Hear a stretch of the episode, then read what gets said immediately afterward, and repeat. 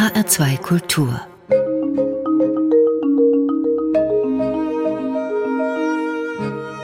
Doppelkopf. Heute mit Ute Scheub, Mitbegründerin der Taz und deren Umweltredaktion und erste Umweltredakteurin des Landes. Außerdem Politikwissenschaftlerin und vielfach ausgezeichnete Journalistin, zum Beispiel für ihr Engagement für Menschenrechte oder auch für den Beschissatlas. Zitat der Jury, eins der schönsten Bücher des Jahres. Willkommen, Ute Scheub. Hallo, willkommen. Ich bin Ulla Atzert, Frau Scheub. Wie wird denn ein Beschissatlas zu einem der schönsten Bücher? Naja gut, das hat die Jury so entschieden. Das ist natürlich das Besondere an dem Buch, dass Yvonne Kuschel die Grafiken und Zeichnungen gemacht hat. Und das hat der Jury offenbar sehr, sehr gefallen. Um welchen Beschiss ist es gegangen? Allen Beschiss, also wirklich von Politik über Umwelt bis hin zu Ungleichberechtigung der Geschlechter, Aufrüstung, alles Mögliche. Wir haben da versucht, einfach darzustellen, wie ungerecht es in der Welt zugeht und aber auch, was es für Lösungen geben könnte.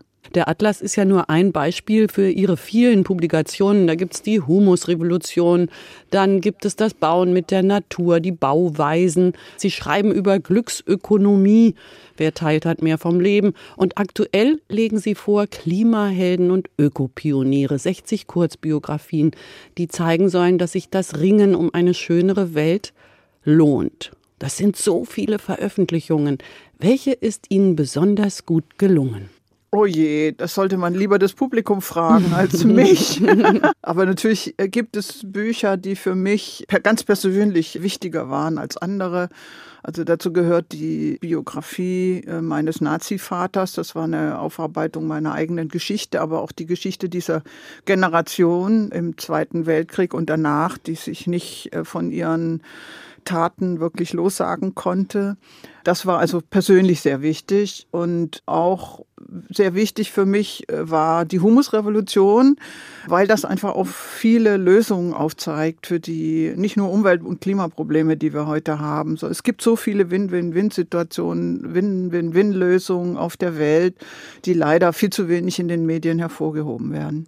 Ja, das sind ja zwei Seiten Ihres Schreibens. Einmal eben diese vielen, vielen Umweltthemen und dann dieses Persönliche, die Aufarbeitung der Vatergeschichte. Sie sagen, das war Ihnen sehr wichtig. Ist das dann eine Geschichte des Gelingens, wenn Sie das über Schreiben aufarbeiten?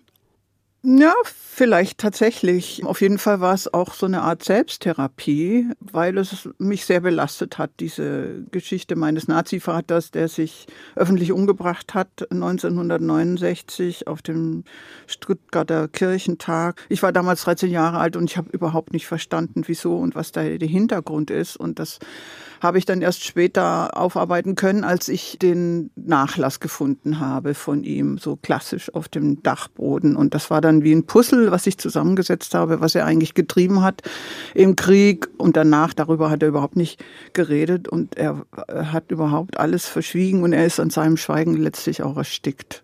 Dieser Tod war natürlich sehr spektakulär auf einer Lesung von Günter Grass, dieser Selbstmord. Aber seine Geschichte war sehr gewöhnlich. Also er war kein großer Nazi, weil er zu querulatorisch war. Aber er war halt so der klassische Nazi, hundertfünfzig-prozentig und hat das auch in der Familie ausgelebt. Und das war schon ein schweres Erbe für mich. Erzählen Sie davon, wie war Ihre Jugend mit Nazi-Papa? Er hat einfach erstens das weibliche Geschlecht total verachtet, also meine Mutter und mich, meine drei Brüder weniger, aber die haben auch sehr gelitten unter ihm. Wir haben alle unter ihm gelitten.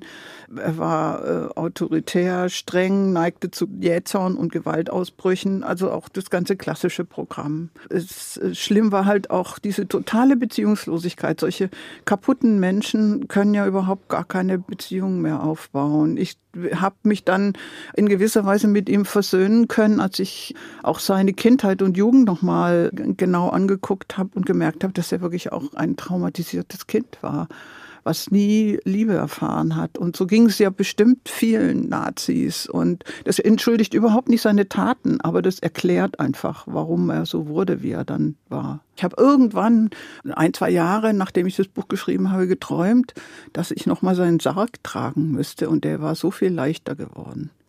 Also das ist ja ein schönes Bild eigentlich für die Erleichterung, die ich empfunden habe. Ja, das ist ein sehr interessantes Bild. Ihre ganz andere Seite ist ja diese, dieses große Engagement für ökosoziale Projekte, für die Umwelt. Kommt das trotzdem irgendwie aus Ihrer Jugend, aus Ihrer ja, Kindheit? Ein bisschen schon. Auch das war die einzige Seite, die ich wirklich an ihm mochte, dass er sehr naturverbunden war. Also er hat uns die Namen von Pflanzen und Tieren und sowas beigebracht. Und das war dann schon was, wo ich dann anknüpfen konnte und wo ich sagen konnte, wenigstens ein bisschen was von ihm kann ich akzeptieren und weitertragen. Das ist dann ein schönes Erbe aus dieser traumatisierenden Kindheit, kann man das so sagen? Ja, ja, auf jeden Fall. Auf Ihrer Website, Frau Scheub, da sehen Sie sich als Geburtshelferin für ökosoziale Projekte und Geschichten des Gelingens. Ich finde das eine wunderbare Formulierung. Erzählen Sie uns eine Geschichte des Gelingens. Es gibt so viele. Ich schreibe jetzt gerade noch mal ein neues Buch über Klima und Wasser. Wir mhm. haben ja eine fürchterliche Dürre erlebt und wir werden die, sagen die Wissenschaftler, äh, noch, wenn wir ganz viel Pech haben, äh, noch weiter erleben äh, die nächsten Jahre. Weil, äh, aus verschiedenen Gründen, die ich jetzt nicht ausführen will. Und eine Geschichte daraus sind die Tiny Forests. Das sind kleine Stadtwäldchen, die sind ursprünglich erfunden worden, erfunden in Anführungsstrichen, von einem Japaner, dann weiter ausprobiert von einem Inder und sind jetzt in Europa angekommen. Extrem artenreiche Wäldchen, die man auf jeder Brachfläche in jeder Stadt anpflanzen kann. Also Fußballfeld voll oder noch weniger Raum brauchen die, wenn man den Boden entsprechend vorbereitet. Stadtboden ist ja meistens sehr kaputt und ausgelaugt, aber wenn man den vorbereitet, dann kann so ein Wäldchen quasi die normale Entwicklung eines Waldes überspringen und zehnmal bis hundertmal so schnell ein toller, artenreicher Wald werden, der ganz entscheidend hilft, selbst in dieser kleinen Dimension das Klima in einer Stadt besser zu machen, gestresste Menschen zu entstressen, die Luft zu filtern, Wasser zu speichern, Kohlenstoff zu speichern und so weiter. Das klingt so schön. Tiny Wäldchen, Tiny Houses sind ja sehr angesagt und es ist ja auch, glaube ich, ganz wichtig, immer so ein bisschen trendig daherzukommen. Aber wer soll sich um sowas kümmern? Wie geht das? In dem Falle war es ein Verein, den Studierende aus der nachhaltigen Hochschule Eberswalde gegründet haben, für zum Beispiel Schulen. Die machen das zusammen, die pflanzen diese Wäldchen zusammen mit Jugendlichen, Kindern und Jugendlichen. Und das ist gleichzeitig ein Projekt für nachhaltige Bildung, wo die Kinder auch lernen, ah, so geht das und ah, so viele Insekten kommen dann wieder, so kann man die zählen. Viele dieser genialen Lösungen sind überhaupt nicht teuer. Wie kann man die finden? Zum Beispiel Solche diese Wäldchen. Wenn man jetzt im Internet die finden will, muss man nur unter Miya suchen, M I Y A. Mhm. So heißt der Verein. Prima. Jetzt braucht man ja sehr viel Vorstellungskraft, um eben Dinge des Gelingens überhaupt erstmal zu überlegen. Sie sprechen von Win-Win-Win-Lösungen. Das heißt, man muss es ja erstmal durchdenken. Es beginnt mit einem Gedanken. Und damit Geschichten gelingen, brauchen wir diese Vorstellungskraft, Imagination. Ist das vielleicht ein Grund, warum Sie John Lennon ausgewählt haben, Imagine? Oder gibt es da einen ganz anderen Grund, Frau Scheub? Auch, ja, mhm. auf jeden Fall. Visionen, Vorstellungskraft muss man trainieren. Das kommt nicht einfach so. Das ist auf jeden Fall was, was ich bei John Lennon bewundert habe. Aber auch inhaltlich ist dieser Song für mich einfach was Wunderschönes. Stell dir vor, wir hätten keine Grenzen mehr. Stell dir vor, wir könnten alle zusammenleben auf der Welt und die geschwisterlich teilen. Dann hören wir John Lennon, Imagine, gewünscht von Ute Scheub. Sie ist Mitbegründerin der taz, erste Umweltredakteurin des Landes, Politikwissenschaftlerin, Journalistin und Autorin, die Geschichte des Gelingens beschreibt. Heute zu Gast im Doppelkopf in H R zwei Kultur mit Ulla Atzert.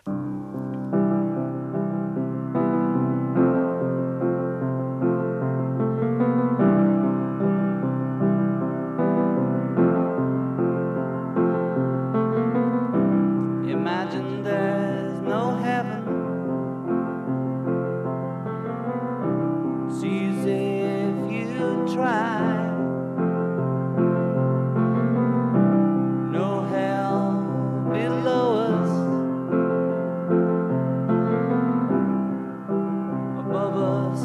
Sky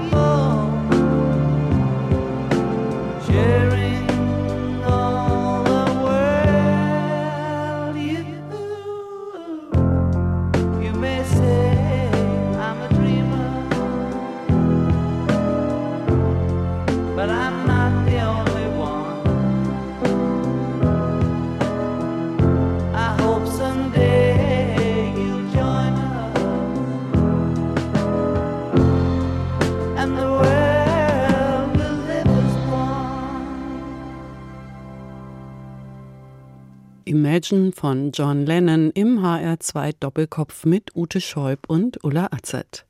Imagine no possessions, auch eine Zeile von John Lennon, stell dir keine Besitztümer vor.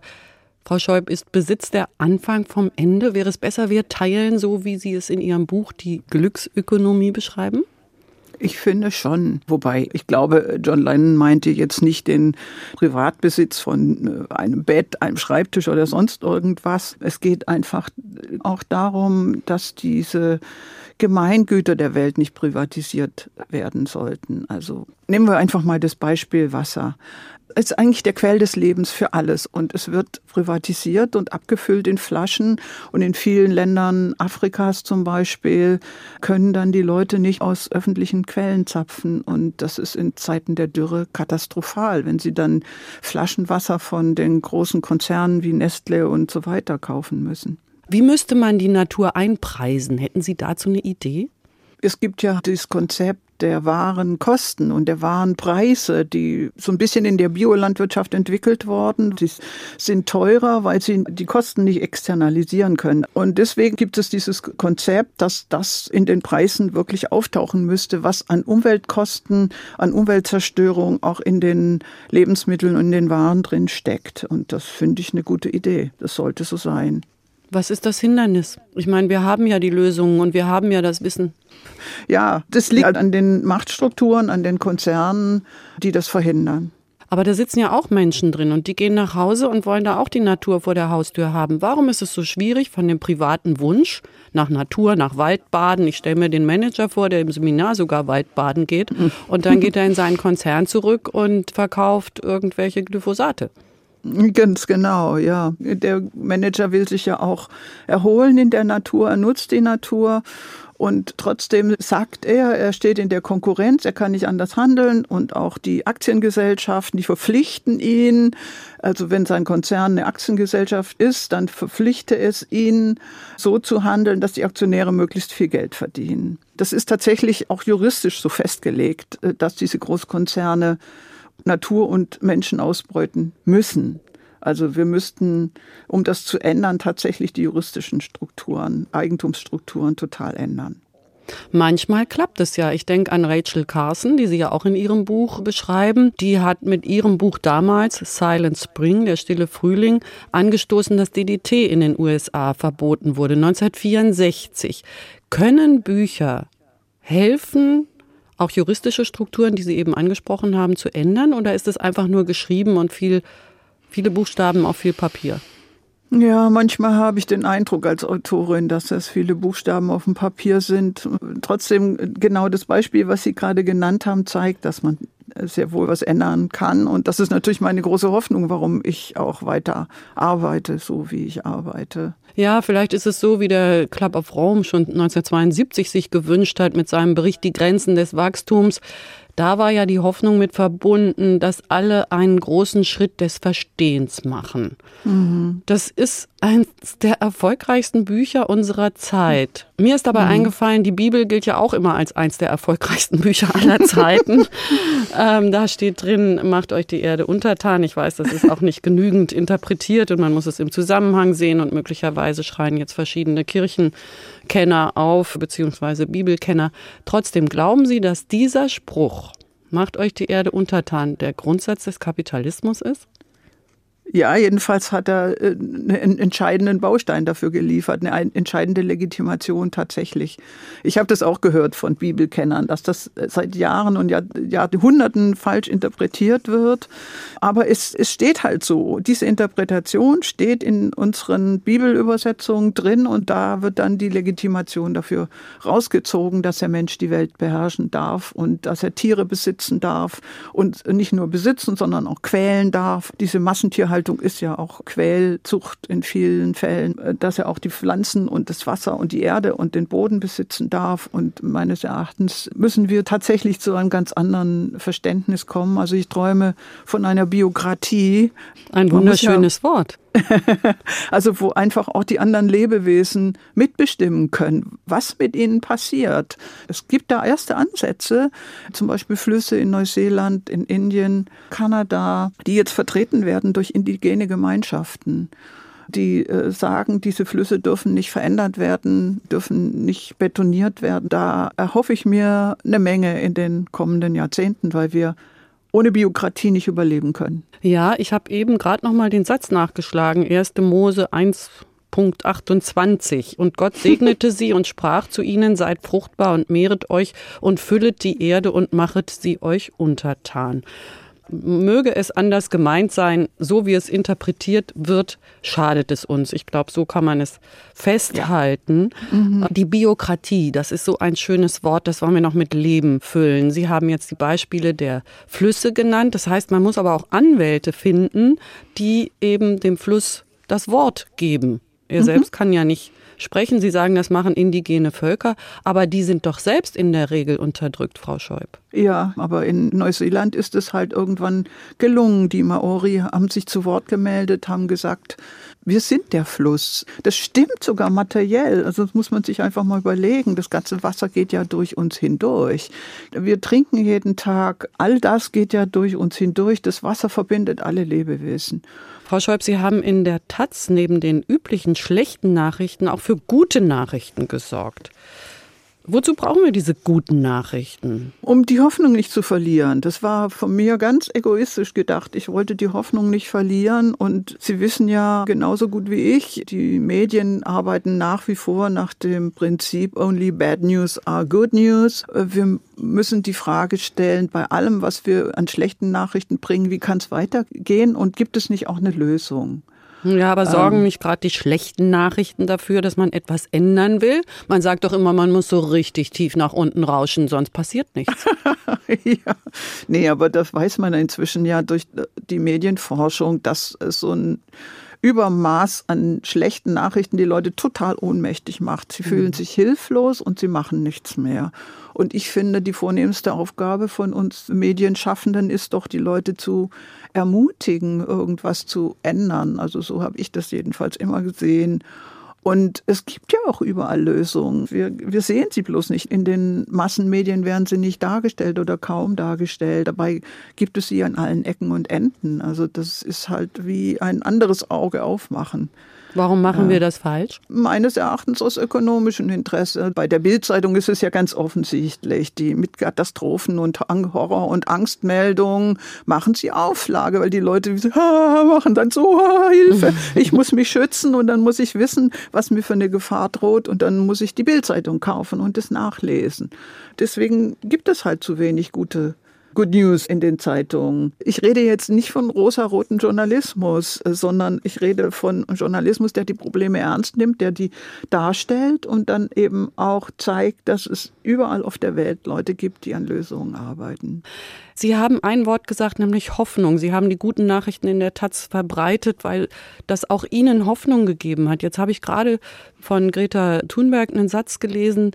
Sie sagt, Hoffnung ist ganz schlecht, weil dann glauben wir immer, dass wir noch rauskommen. Was sagen Sie zu dem Satz? Den finde ich falsch. So sehr ich Greta Thunberg bewundere für alles, was sie getan hat, aber ich finde den Satz falsch. Man braucht diese Hoffnung, damit man auf die Füße kommt, damit man handelt. Da passt, was Sie sich gewünscht haben, People have the power. Was bedeutet der Song für Sie? Genau das. Ja. Genau, also die Menschen haben die Macht, die Verhältnisse zu ändern und sie müssen sich einfach nur auch ihrer Kräfte bewusst werden, dass sie das machen. Ute Scheub hat sich gewünscht, Patti Smith im Doppelkopf mit Ulla Atzert in H R zwei Kultur.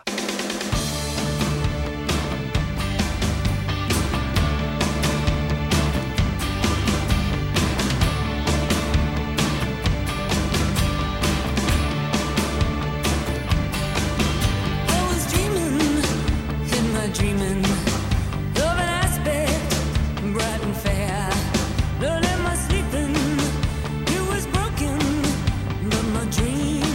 it lingered near in the fire.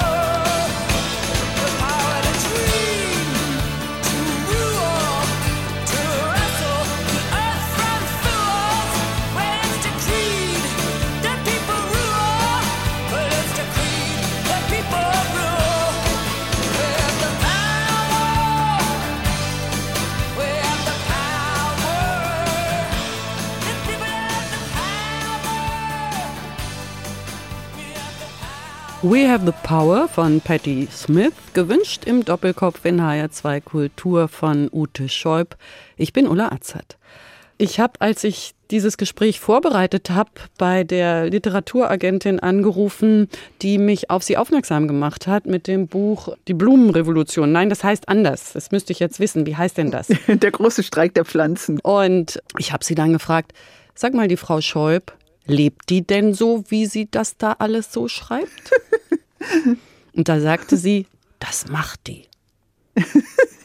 Naja, ich bin auch nicht total konsequent. Ich habe halt das Glück, dass ich in einer Siedlung wohne, wo es kleine Gärtchen gibt und wo ich halt zumindest ein klein bisschen auch meine eigenen Tomaten und meinen eigenen Salat anpflanzen kann, wo ich einfach Fahrrad fahren kann, und Auto habe ich noch nie besessen, bis auf zwei Wochen in meinem Leben. Ich fliege auch nicht mehr und bin zwar nicht konsequent vegetarisch, aber esse fast kein Fleisch, wenn überhaupt dann Biofleisch.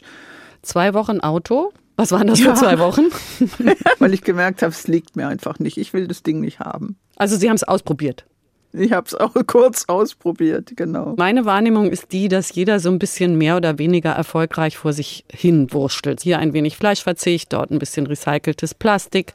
Mhm. Dagegen stehen boomende Kreuzfahrten, weiterlaufende Kohlekraftwerke, die Schornsteine ja. rauchen, Klima egal. Wir haben schon über ein paar Dinge gesprochen, die passieren müssen, dass es passiert. Also wir müssen juristisch vorgehen, wir müssen der Natur, sage ich mal, eine Stimme geben. Es bringt auch was für sich jeder Einzelne, dass er seine Schritte überlegt, fliegen oder nicht fliegen, Biofleisch oder Massentierfleisch. Sie leben, was sie schreiben, aber wie geht man den Schritt vom Ich zum Wir? Wer mhm. ist dieses Wir, wir Menschen? Mhm. Ganz, ganz wichtige Frage. Das haben wir in dieser Gesellschaft großenteils verlernt. Die ist unglaublich individualisiert. Das ist so eine Familienhausgesellschaft geworden, wo jeder in den eigenen vier Wänden sich definiert und nicht mehr drüber rausdenkt. Ein Beispiel, wir machen jetzt in unserer Nachbarschaft, versuchen wir, unser Quartier klimaneutral zu stellen, und das geht nur mit einem Wir. Und dieses Wir können wir nur schrittweise herstellen. Wir machen das so, dass wir uns ein Ziel vorgenommen haben und jetzt verschiedene Arbeitsgruppen gebildet haben. Das sind nachbarschaftliche Gruppen, die auch durchaus mit viel Spaß und Freude daran arbeiten. Wenn es um Behörden geht, dann wird die Sache schon wieder schwieriger. Wir kümmern uns darum, dass wir die Häuser dämmen, dass wir Solaranlagen draufsetzen können, dass wir alternative Heizungslösungen uns überlegen, dass unsere Gärten klimaresilienter werden, Bäume nachgepflanzt werden, mehr öffentlicher Verkehr, weniger Autos und so weiter. Und das machen wir in nachbarschaftlichen Gruppen, die voneinander lernen können. Und man lernt dadurch Leute kennen, durchbricht die eigene Isolierung. Und das macht viel Spaß. Und äh, manchmal feiern wir auch zusammen. Ich finde, das ist ein ganz wichtiges Wort, Spaß. Denn bei dem Wort Arbeitsgruppe kriegen die meisten schon eine Gänsehaut, weil sie an die Schule denken, wo man dann eine Arbeitsgruppe gebildet hat. Und die hatte immer dieselbe Psychologie. Eine Dumme, in der Regel weiblich, die das macht, einen Schwätzer und dann noch ein paar Mitläufer und noch einen Clown dazu. Das ist, glaube ich, die Erfahrung für Arbeitsgruppen, und sie sind ja meist wahnsinnig anstrengend. Frau Scheub, wie machen wir das, dass es Spaß macht, dass man wirklich intrinsisch gewillt ja. ist und Bock drauf hat? Ganz genau, ja, darum geht es uns auch. Die Arbeitsgruppen heißen übrigens bei uns Fokusgruppen. Die sind selbst organisiert, und wir versuchen, dieses Prinzip der Selbstorganisation sehr ernst zu nehmen. Das heißt einfach, dass die Leute einen Platz sich selber suchen, wo sie maximal ihre Fähigkeiten entwickeln können. Also das ist was ganz Wichtiges, dass man sich gegenseitig in den Fähigkeiten anerkennt und nicht so eine negative Abgrenzung macht, und Feste feiern. Also auch eine Psychologie der Veränderung im Grunde, ne? Genau, mhm. ganz genau. Sie haben an einem Buch mitgewirkt mit dem Titel fünfzig einfache Dinge, die Sie tun können, um die Gesellschaft zu verändern. Nehmen wir doch mal die mhm. ersten fünf oder irgendwelche fünf. Welche wären das? Uff, das Buch ist schon länger geschrieben oder mitgeschrieben. Weiß ich jetzt schon gar nicht mehr, was die ersten fünf da waren. Nehmen wir mal das Beispiel Ökostrom. Wie überzeuge ich denn meine Mitmenschen und wie hole ich die ins Boot? Also wenn ich jetzt nicht so eine nachbarschaftliche Community habe wie Sie.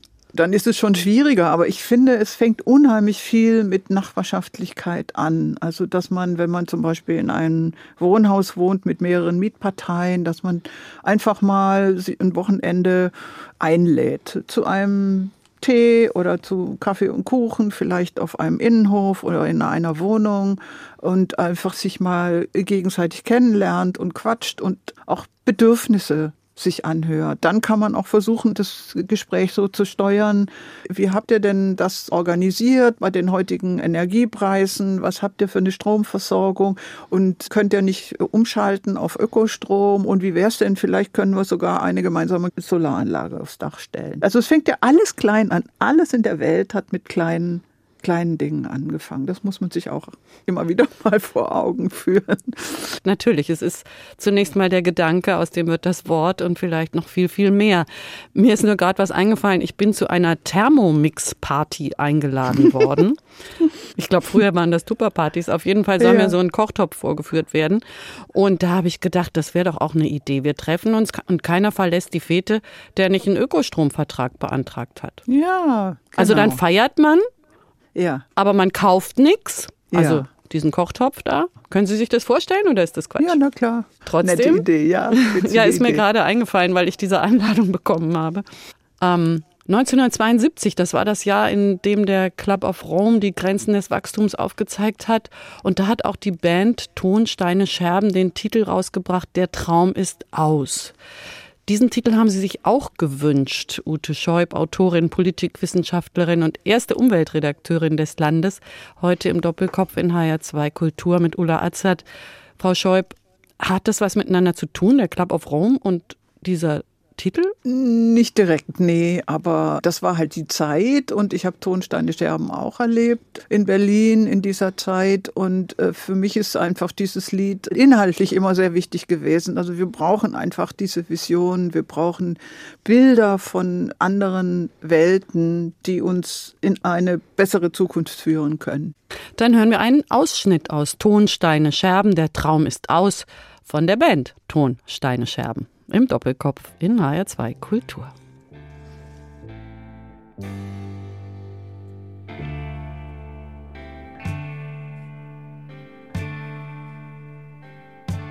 Ich hab geträumt, der Winter wär vorbei. Du warst hier und wir waren frei. Und die Morgensonne schien. Es gab keine Angst und nichts zu verlieren. Es war Friede bei den Menschen und unter den Tieren. Das war das Paradies. Der Traum ist aus. Der Traum ist aus. Aber ich werde alles geben, dass er Wirklichkeit wird. Aber ich werde alles geben, dass er Wirklichkeit wird.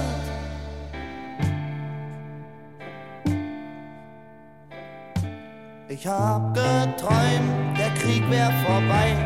Du warst hier und wir waren frei. Und die Morgensonne schien. Alle Türen waren offen, die Gefängnisse leer. Es gab keine Waffen und keine Kriege mehr.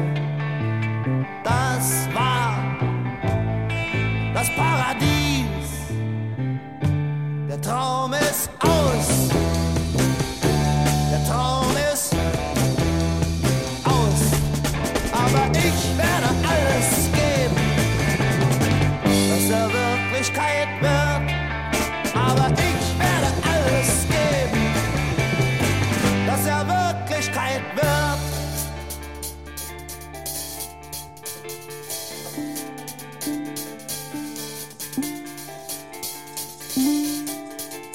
Thank you.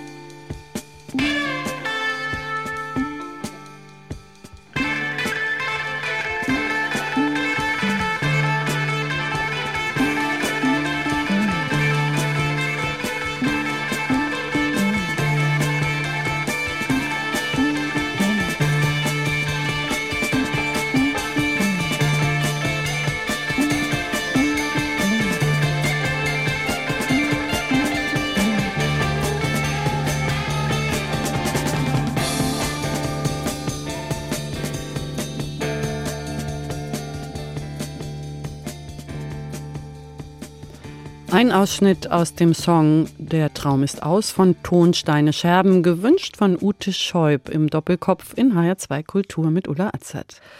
Frau Scheub, Sie sind neunzehnhundertfünfundfünfzig geboren in Tübingen, haben die sechziger als Teenager und junge Frau erlebt. Wir haben schon kurz gehört von Ihrem Aufwachsen in der Familie mit einem Nazi-Vater. Aber wie hat diese Zeit Sie geprägt? Sicherlich sehr stark. Das war äh, eine sehr autoritäre Zeit. Auch in meiner Schule gab es noch jede Menge Nazi geprägt oder nationalsozialistisch geprägte Lehrer und Lehrerinnen. Und ich habe das als eine sehr stickige und enge Zeit erlebt, aus der ich unbedingt, ich wollte da ausbrechen.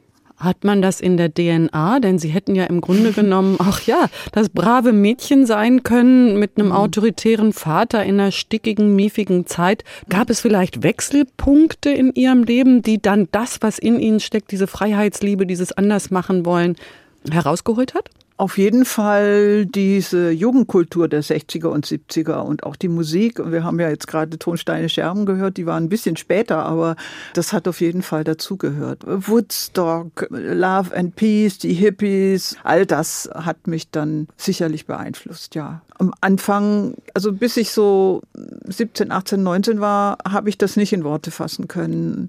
Und dann kam, das hat sicherlich eine Rolle gespielt, Simone de Beauvoir mit dem Buch Das andere Geschlecht. Und da habe ich dann zum ersten Mal gemerkt, dass es eine Systematik dahinter steckt.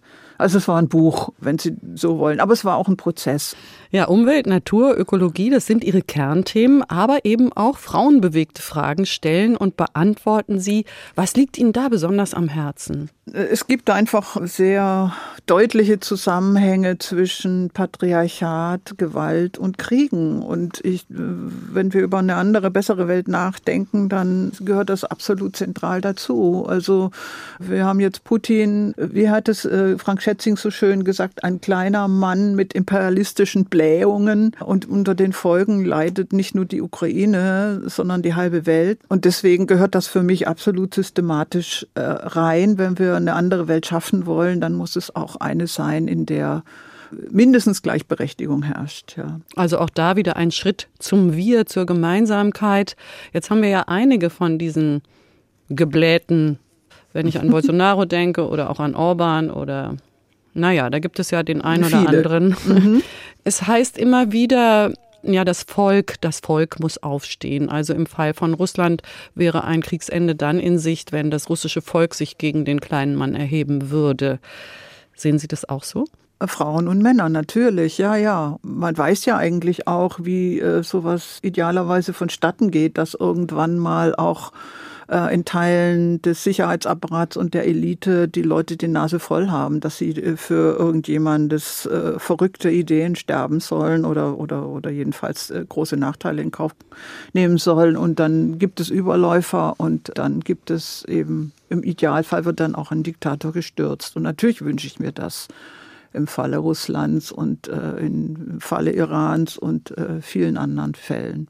Das Volk demonstriert. Ich denke an die Zeit, wo vielleicht Studierende sogar mit Ho, Ho, Ho Chi Minh-Gesängen auf der Straße entlang gingen oder vielleicht Che Guevara bewundert haben. Auch dort wurden dann Schilder hochgehalten. Worauf ich hinaus will, das Volk demonstrierend. Ich nehme Demonstrationen heute anders wahr. Die waren für mich früher das Gute. Da gingen Menschen auf die Straße, haben ihre Meinung auf Schilder gemalt und geäußert. Jetzt ist es so, dass es für mich Bubbles sind, Blasen, die nebeneinander hergehen und jeder trägt sein Schild und es ist eben nicht der Diskurs, der der Sockel der Demokratie ist. Mhm. Wie nehmen Sie das wahr? Mhm. Ganz ähnlich, da haben Sie vollkommen recht. Es sind Blasen entstanden, also die Gesellschaft hat sich ungeheuer auseinanderdividiert. Ich würde sagen, das ist eine Folge von Neoliberalismus, der die Individuen in Konkurrenz zueinander gebracht hat.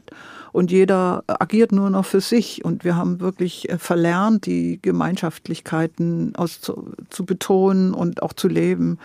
Für mich haben die sogenannten sozialen Medien da eine große Schuld. Ich nenne sie immer asoziale Medien, weil sie die Leute auch wieder in Konkurrenz zueinander bringen. Und ich nehme es auch so wahr, dass viele Jugendliche nicht zuletzt durch zu viel Medienkonsum wirklich in Depressionen gestürzt werden, weil sie immer sehen, die anderen sind scheinbar besser als sie. Also die vergleichen sich den lieben langen Tag mit anderen und denken, sie sind nichts mehr wert. Damit einhergeht eine unglaubliche Selbstabwertung. Auf jeden Fall für mich gehört auch dazu, zur gesellschaftlichen Diagnose heutiger Zeiten, dass wir das Wir erst wieder lernen müssen. Das heißt, es ist eine Gesellschaft aus Blasen, die so nebeneinander vor sich hin blubbern und teilweise mit hm. Explosionsgefahr? Ganz genau, ja. Blasen können explodieren. Wie kommen wir zurück zur Demokratie? Die also, ist ja anstrengend. Ja, die ist sehr anstrengend, aber sie kann ja auch unheimlich viel Spaß machen. Und äh, ich habe ja auch zwei Büchlein geschrieben in Zusammenarbeit mit Mehr Demokratie, also mit diesem Verein, wo ich einfach mal versucht habe zu definieren, was Demokratie ursprünglich war und wie sie eigentlich gemeint war. Und eine sehr schöne Geschichte, die seitdem wirklich auch viel Aufmerksamkeit auf sich zieht, sind die Bürgerräte. Also es hat mich sehr gefreut, dass das quasi eine Konjunktur von Bürgerräten entstanden ist. Bürgerräte sind ausgeloste, ganz normale Leute, die repräsentativ ausgelost werden, also wirklich die Gesamtbevölkerung repräsentieren, was jetzt Bildungsstand, Herkunft, Geschlecht, Alter und so weiter anbelangt. Und die dann halt bestimmte Probleme beraten und dann ein Bürgergutachten abgeben und damit der Politik an die Hand geben, was wollen wir eigentlich. Und das Faszinierende daran ist, dass die Leute wirklich unheimlich gerne mitmachen. Es gibt praktisch nur positive Erfahrungen damit. Die freuen sich, wenn sie mitreden können bei gesellschaftlichen Problemen. Sie finden zusammen als ein neues Wir, sie finden Lösungen und sie sind auch bereit, unheimlich weit zu gehen, etwa bei der Klimafrage, wo es immer heißt, ja, die Leute, die wollen doch nicht, dass die Geschwindigkeitsbegrenzungen auf den Autobahnen und so weiter. Nein, sie wollen es und sie einigen sich drauf. Also das ist faszinierend, was da an Ergebnissen rausgekommen ist. Das größte Problem bei den Bürgerräten ist, dass die Politik sie nicht ernst nimmt und nicht umsetzt. Naja, bei den Tempolimits ist ja leider so, dass wir nicht genug Schilder haben, hat uns ja Herr Scheuer erklärt. Ja, das ist ein Problem. Die Bürgerräte, wo sind die? Wie entstehen die? Die gibt es schon lange, seit den siebziger Jahren. Da hieß, die hatten sie noch einen anderen Namen. Parallel dazu sind sie in den U S A entstanden. Es gibt sie auf lokaler Ebene schon länger und jetzt eben auch auf bundesweiter Ebene. Mehr Demokratie hat drei Bürgerräte organisiert zur ersten mehr Demokratisierung der Demokratie mit Empfehlungen am Ende. Der zweite war zu Deutschlands Rolle in der Welt. Das war dann auf Anregung von Schäuble, Bundestagspräsident Schäuble. Und der dritte war Klima. Und der ist leider von den, auch von den Medien herzlich wenig wahrgenommen worden, aber mit ganz tollen Ergebnissen auch. Ein schöner Wunsch für die Gesellschaft von morgen, von Ute Scheub. Eine Vision, die wir umsetzen können, die teilweise auch schon umgesetzt wird. Ein wunderbares Schlusswort von Ute Scheub, vielfach ausgezeichnete Journalistin und Autorin, Politikwissenschaftlerin und erste Umweltredakteurin Deutschlands, als sie das Umweltressort der taz gründete. Aktuell legt sie vor sechzig Kurzbiografien von Ökopionieren und Klimahelden. Sie will Geschichten erzählen, die gelingen. Und genau das gelingt ihr. Vielen Dank für Ihren Besuch im Doppelkopf in H R zwei Kultur. Ich bin Ulla Atzert. Dieses Gespräch finden Sie auch in der A R D Audiothek, dem kostenlosen Angebot für gute Podcasts. Natürlich auch zu finden mit der A R D Audiothek App für Ihr Smartphone oder Tablet. Der letzte Musikwunsch von Ute Scheub ist von John Mayall. Room to Move, sein Thema. Bewegungsfreiheit auch im Kopf. Kann man das so sagen, Frau Scheub? Ja, sehr schön gesagt. Dankeschön. Mögen wir uns den Raum eröffnen, uns aufeinander zuzubewegen und nach Menschen und Möglichkeiten zu suchen, die für Zusammenhalt sorgen, trotz unterschiedlicher Meinungen. Herzlichen Dank für Ihren Besuch, Frau Scheub. Ganz herzlichen Dank auch Ihnen. Es hat viel Spaß gemacht. Mir auch. John Mayall, Room to Move.